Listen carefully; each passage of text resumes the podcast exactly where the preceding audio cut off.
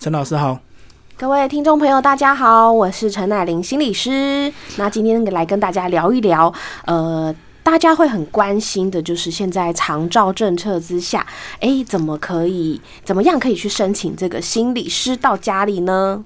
嗯，好，先跟我们讲，我们过去的这个长照，呃，它的居家服务有哪一些？那心理是后来才加加进来的一个服务，对不对？对对对，我想政府这几年现在也一直在看怎么样子提供这个长照服务，可以让呃这些家庭，不管是生病的人，或者是照顾生病的这些家属的朋友们，可以比较更贴近他们的需要。那呃，就我所知，心理师其实是在这一年多。才加入这个长照二点零的服务。那以往大家会是听到比较很熟悉的营养师、物理治疗师、职能复健师，就到家里啊去帮呃家人啊做复健，然后营养上要怎么去调整。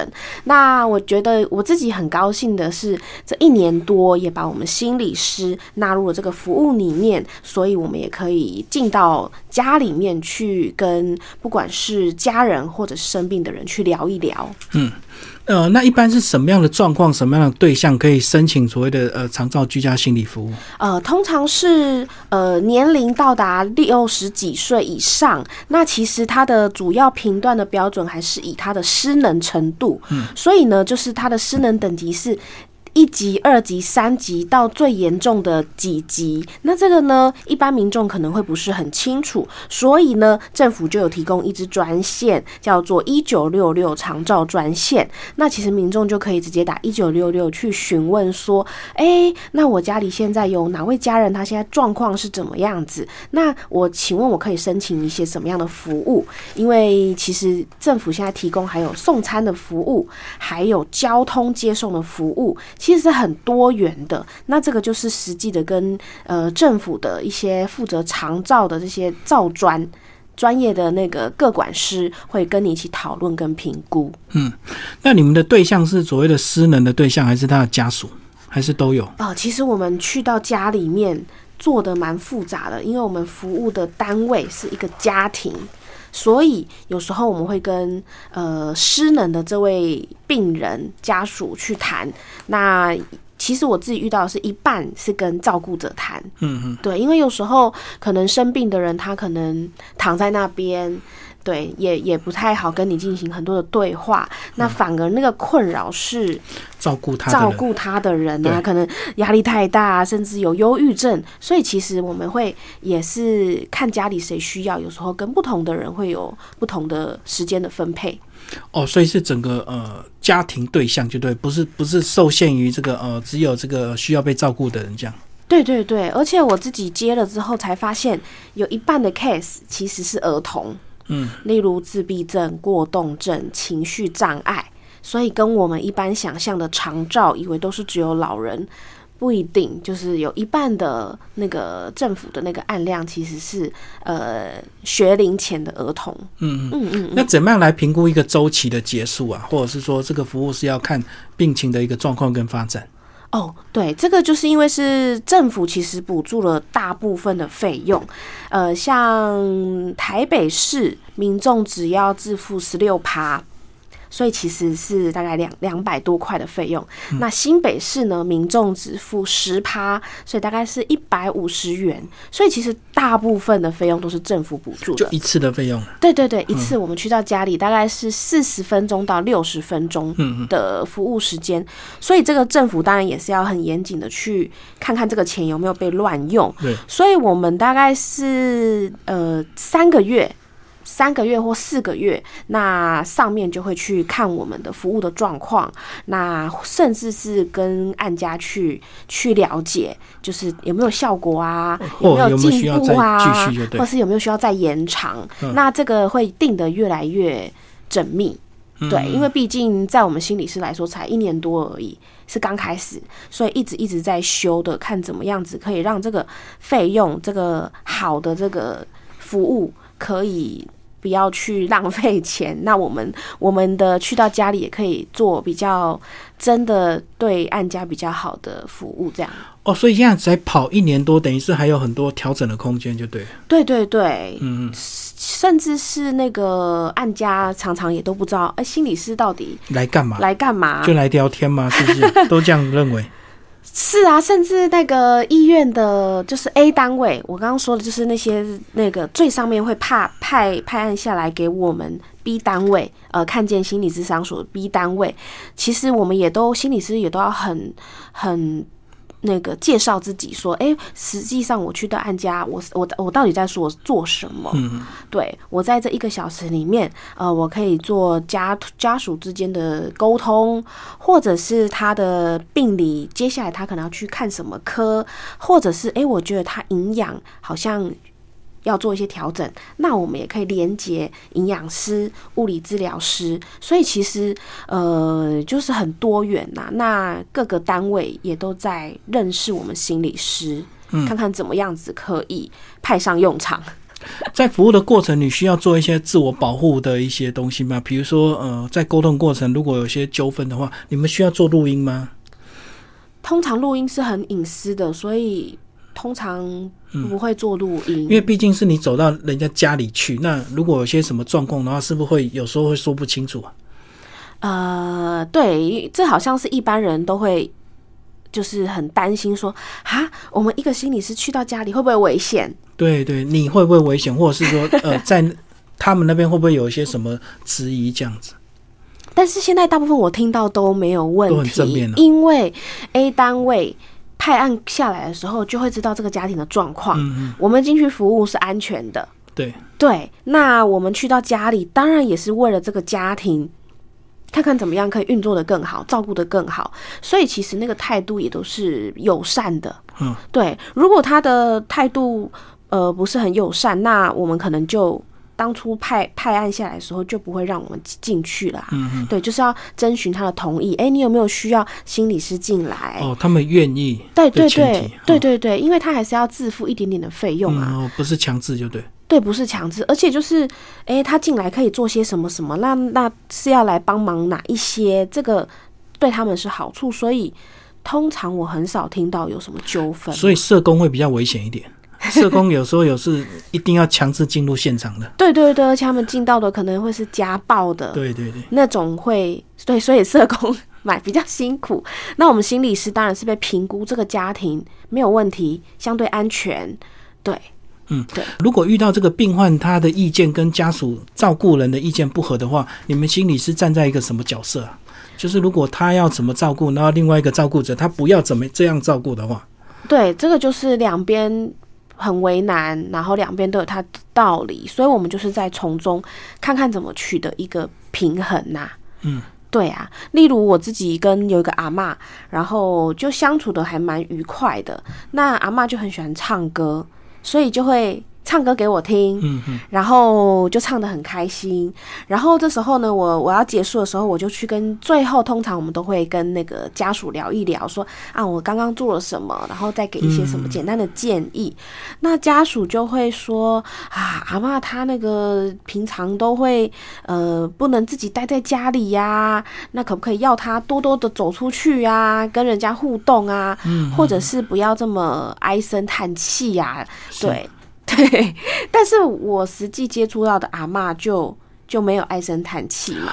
哦，可能他们看到的是负面的地方，那他看到你这个外人，他很开心，就唱歌跟你听，就对。对对对，那其实真的大部分的照顾者，长时间的照顾，自然那个心情都不会太好。对啊对啊。嘿，所以有时候其实我们心理师去，就是在那一个小时，其实家人也可以放松休息一下。嗯，就是一个喘息的时间。那你看，我们去的那一个小时，真的现在我们会陪自己的家人聊天聊一个小时吗？嗯，不可能，很很难。工作就要这样。但我们的工作，我们就是去工作。我们在那一个小时，我们就是很专心的跟他聊天。所以这就是我觉得我们心理师很要很清楚我们自己在做什么。那个陪伴，还有那个倾听，其实它就是一个很耗。你的心力的一个事情，那一般的家属是很难做到的。因为你在聊天过程，很多东西可能都是有些真相跟蛛丝马迹，你都要把它记录下来，对不对？对，就是他讲到什么，可能跟他的一些病情是有关系的。对啊，就是我们要去判断、评估，例如，诶，他现在是不是有忧郁，或者是有失智？那这个有时候家属可能没有办法那么快的去分辨，对，所以我们有时候出来，对不对？就是说，诶，要不要去看个哪一科？嗯，对对，就是这种卫教的部分。所以每次回来都要做记录嘛，哈。是的，我们心理师都是基本的服务，对，每一次都要做记录。所以像我们一对一这种接案。呃，个案可能会看到我们就是一个小时很悠闲，这样听听就没了。其实我们事前就在想说，啊，这个就是要怎么处，怎么跟他讲。那事后我们还要再写记录。那甚至我们自己有时候还去找我们的督导，就是我们会再去找我们比比比我们更厉害的老师、大师级的，我们就是会在自费，然后去讨论说，那我要怎么让这个 case 进行的更顺利。嗯，对对对，这是为什么？呃，就是有时候收费会比较高一点点的原因。哦，因为你们也是有成本的，不是只有坐在那边一个小时听他唱歌这样子。对啊，有时候我们再去找老师，那都是自费。然后其实我们被规定六年就是要有上课多少小时。嗯嗯，对，那个也都是我们都会去上很多的课程。就是你们的成本就对。对对对。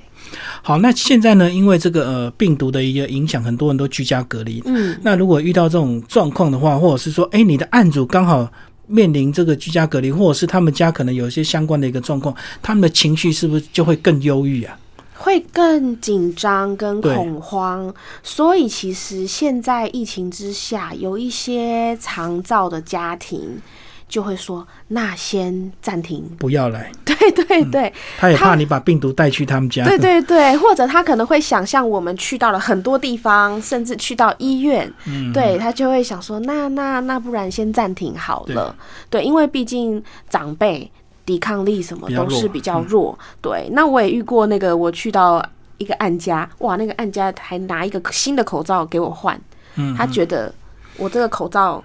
不 过可能有病毒了。对，哇，我想说，哇，他这样口罩蛮多的哈，他拿一个新的口罩给我换。嗯，那以往就是进去，现在进去就是会会让我们喷手。嗯，对，很多的案家都会做这样的准备。那甚至有些比较有 sense 的一些案家，他们可能儿子女儿就有大陆啊什么，之前还没有还没有说不能不能入出入境的时候，就这样飞，然后就说为了安全起见，所以。呃，心理师先暂停好了，因为我们家也有国外的人这样飞来飞去，就对，对对对对对。那所以心情来说，相对当然是比较紧张恐慌，甚至长辈都不敢去医院看医生。哦，对，如果是一些小病的话，他宁愿等拖。对，因为到医院更危险，对不对？对，因为电视报一直报成这样子。对对对，所以有时候会是家属帮他去医院看医生。跟医生讲那个病情，然后拿药，对对对对对，所以那个真的身体的抵抗力是最重要的啦，在现在疫情之下，嗯嗯，即使是正常人在自主隔离或者是那个居家隔离的话，其实他那十几天还是很难熬，对不对？因为你本来可以做的事情全部都被关在房间里，那就你的专业，你觉得哦，我们心理状态需要做哪些调整？哦，我我想了一下，我把它分成身心灵的层面。嗯，那身体的层面呢，其实非常重要的就是要保持正常的生活作息。是对，为什么会引起恐慌？就是我们固定的生活作息被打乱了。嗯，所以那些居家隔离呀、自主隔离的人，他原本每天几点要起床，然后要去上班，走什么路线，哎，几点睡觉，哎，全部都全部都被被打乱了。吼，所以。呃，我们常常在评估一个人的健康、心理健康的状态的时候，我们会问他几点睡觉。嗯，所以就是正常的作息已经是可以稳定一个人的心理状态。如果一个人他睡觉都不固定，那那因为如果你隔天不用上班，你自然就会作息就会乱掉了。对，那作息乱掉。大家应该都可以了解，那个心情马上就是不一样。你隔天起来可能就很累，或者是你就会觉得，我现在半夜几点？诶，大家都在睡觉，诶，我怎么没有睡？其实没有压力，他的内内心是会比较比较不稳定的。对，没错。对，那接下来就是运动。就如果你平常有在做一些运动，我会建议还是正常规律的去做，除非你做的是很密闭，那有很多人。那我想现在各个教室也都提出了一些，例如要距离多少社交空间。对对对，那甚至其实我们台湾还是有很多户外啊，你可以去户外公园，然后合体，就是有一些让你可以，就是还是不要整天待在家里。嘿，那接下来就是饮食。对，就是还是要吃的比较相对，还是要健康。对，所以就是身体的部分。那心灵呢？这这阵子很多人就会有焦虑、忧郁、吃不下、失眠，就是有一点点是那个身心症，就是压力引起的一些情绪。那我自己会觉得，像新闻，我我不常看。而且现在新闻会重复报，所以其实你就是看过一次就好了，然后不要一直看一直看，特别是睡前，因为其实那个那个讯息会太多，而且会有散播很多那个恐慌，其实会直接进到我们的那个潜意识里面。嗯嗯，所以就是其实我们会受到整个外在的动荡跟媒体影响是蛮大的。对，那我觉得就是。真的要去找你自己喜欢做的事情去做，例如可能你去游泳，或者是你去听音乐。那现在当然不能看电影，所以就在家里追剧。嗯，好，就是找你喜欢做的事情去做，因为在那个当下，你的心情是比较平静、放松跟稳定。那现在我自己也很推荐，我自己平常也会做的是。腹式呼吸，还有静坐冥想，嗯，对，那这个其实只要做个五分钟、几分钟，甚至其实走路搭捷运，我都尽量可以让自己闭上眼睛，然后做腹式呼吸。那慢慢的，我们的心跳、情绪、脉搏都会慢慢的稳定下来。那这样子。呃，放松之后呢，我们的免疫力其实也是会比较比较好的。嗯，对。那接下来呢，就是大家会很比较少听到，那也是在这个疫情之下，呃，我们会很关心的，就是在灵性层面，就是我们会以为这个疫情呢，这个发生好像都是不好的，但其实接下来好多的新闻啊，好多的报道都告诉我们，哇，我们的地球变干净了。嗯，对，因为人类活动减少了。对，所以其实很多事情没有全坏，也没有全好，就是从什么角度去看。所以我觉得有几个可以提醒大家哈，就是在这个疫情之下，对我们自己有什么启发？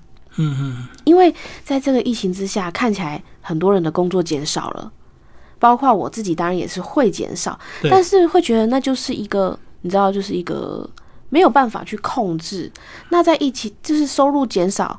那刚好我有多了很多时间，嗯，所以我可以怎么做，可以怎么办？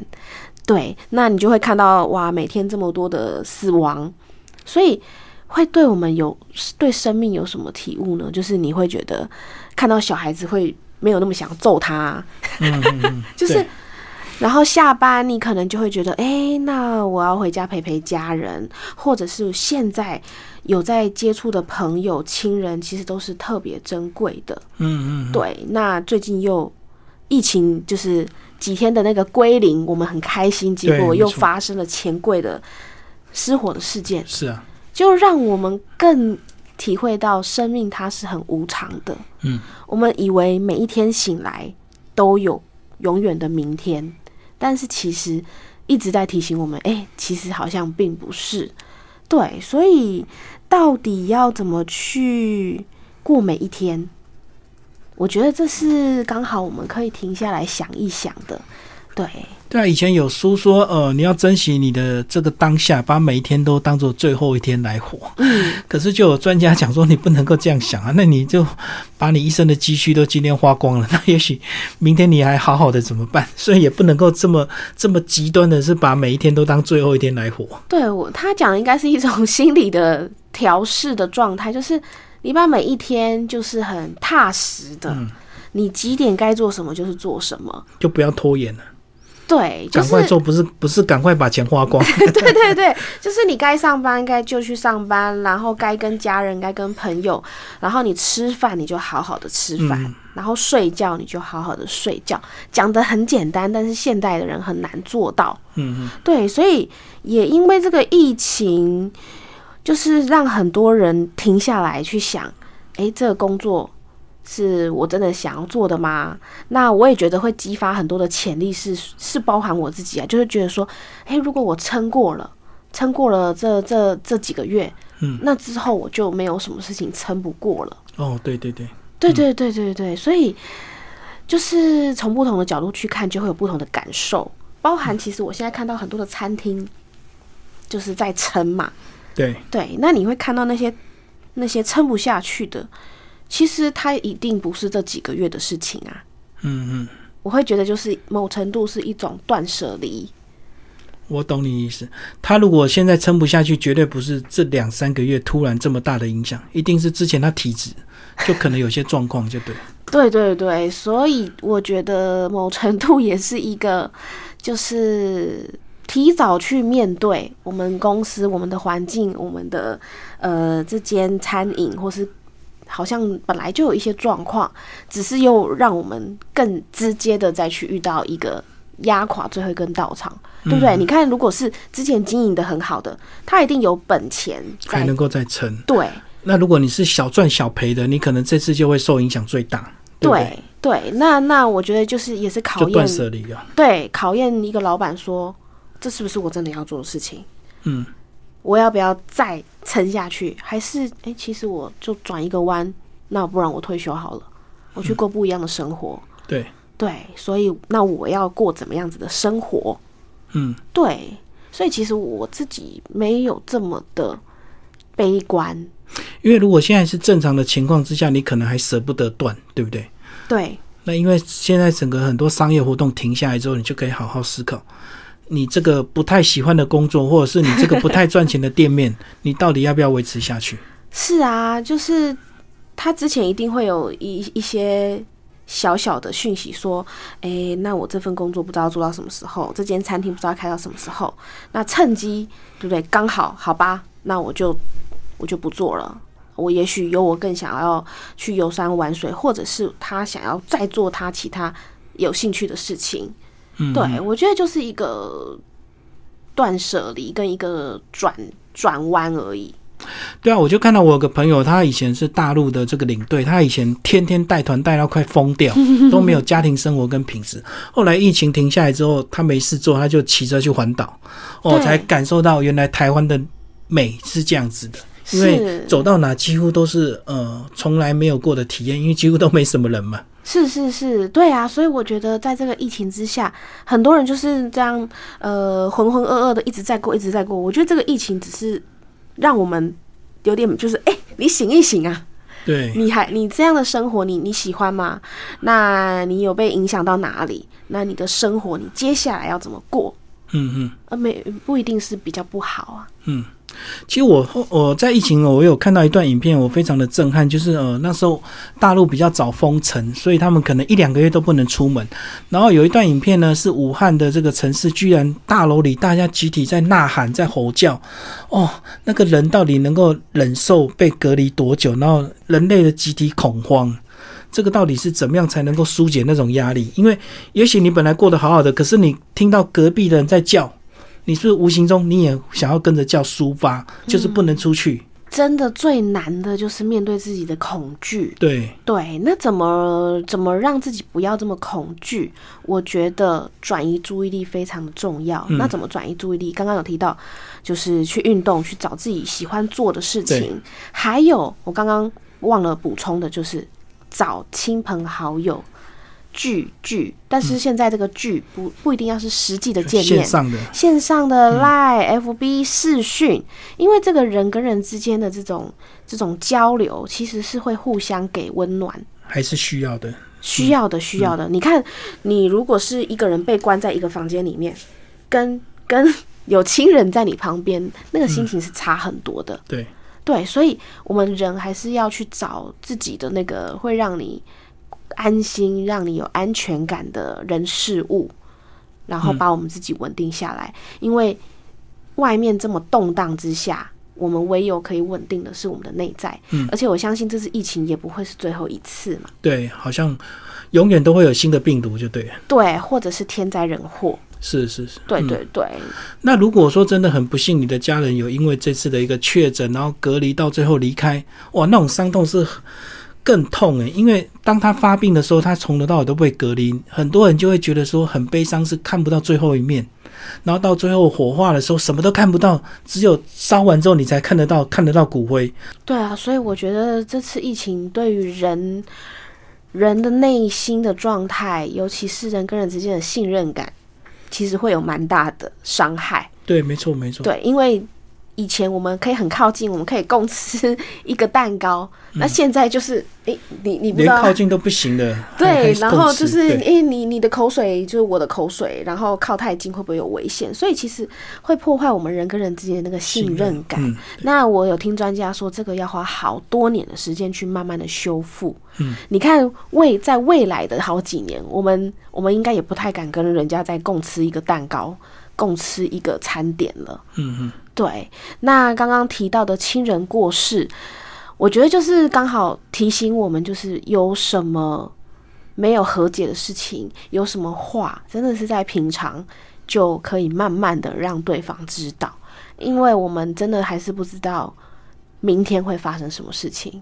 对啊。呃，现在其实各国很多科学家都在努力，那或许可能很快，也可能很久，那只能等待。对，所以我们就是把我们自己照顾好，那提升我们的免疫力，然后每天该做的做，然后想要跟家人、亲朋好友说什么，或者是一起在一起的时候，好好的珍惜那个当下。嗯嗯，对对，因为外在会怎么变动，都是一直在变动。对对，对对对，嗯。我们不可能活在一个不变动的环境。对，因为即使这个病毒好了，可能又有新的病毒嘛。对对对，那我刚好呃可以介绍一支专线给大众，就是现在卫福部下面一直在介绍的一支安心专线，你电话拿起来直接打一九二五依旧爱我，其实就有呃受过训练的一些专业的人员，然后在线上可以跟你做一些心理支持、辅导、协谈。那这支电话二十四小时，手机也可以打。所以我觉得，呃，蛮适合给就是现在不是不想出门、害怕出门的人。想要找人聊聊的话，就打一九二五。对对对，而且有的人他特别会是在半夜的时候情绪不好，嗯那这支电话是二十四小时，甚至就是你如果有呃跟你聊一聊，发现哦原来你是经济上的问题，或者是你有更需要进一步面对面的这种心理智商。他们也都可以跟你说再打哪边，转介服务。对对，他们会就是提供你再去要打哪边去再去做申请，哦，所以这是官方成立的。是。哦，像就好像过去民间的张老师一样，就对。对对对，它是一九二五是卫福部成立的，嗯。但是它是台北市生命线承办的，嗯所以就是呃有专门的一个体系受训的对对对对对对对。嗯，嘿，那我们的，因为我之前在那边服务过好几年，我们的电脑就有好多的资料库，就啊你需要什么，我们就帮你查哪一哪边的电话。嗯对，所以如果各位是需要呃心理咨商面对面的话，也可以就是帮你找说，诶，那你是在哪一区？然后你可以打什么电话去预约？就跟一九九九是提供这个呃生活服务，那一九二五就提供心灵的服务，就对了。对对对嗯，对，尤其半夜有时候你真的找不到朋友，大家都在睡觉啊。一九二五还有一些专家，一些受过训练的一个呃专业人员在那边陪伴你，这样子。对，而且有时候我们都会很想要帮朋友，所以就是朋友心情不好，我们就会跟他聊啊，然后想办法啊，结果朋友都没有好，然后我们自己也忧郁了。哦，因为我们被倒了很多垃圾了。对，那这时候就就真的要赶快有给自己设个停损点，就交给专业的人员吧。而且还有一种状况是你可能会给错建议，因为我们毕竟我们都没有受过专业的训练，有时候我们用朋友的立场去建议他，搞不好那是错的。有可能，嗯，如果是对的，那他就好了。对，我们通常只能说不要想太多，不要想太多，好像就只能这样。可是他就是一直想太多，那他到底怎么样不要想太多？我们没有方法具体的教他不要想太多。对对对，所以这时候要就交给受过训练的人员，那就可以打一九二五安心专线。我觉得这个就跟那个生病的你叫他加油加油一样，有有说跟没说一样。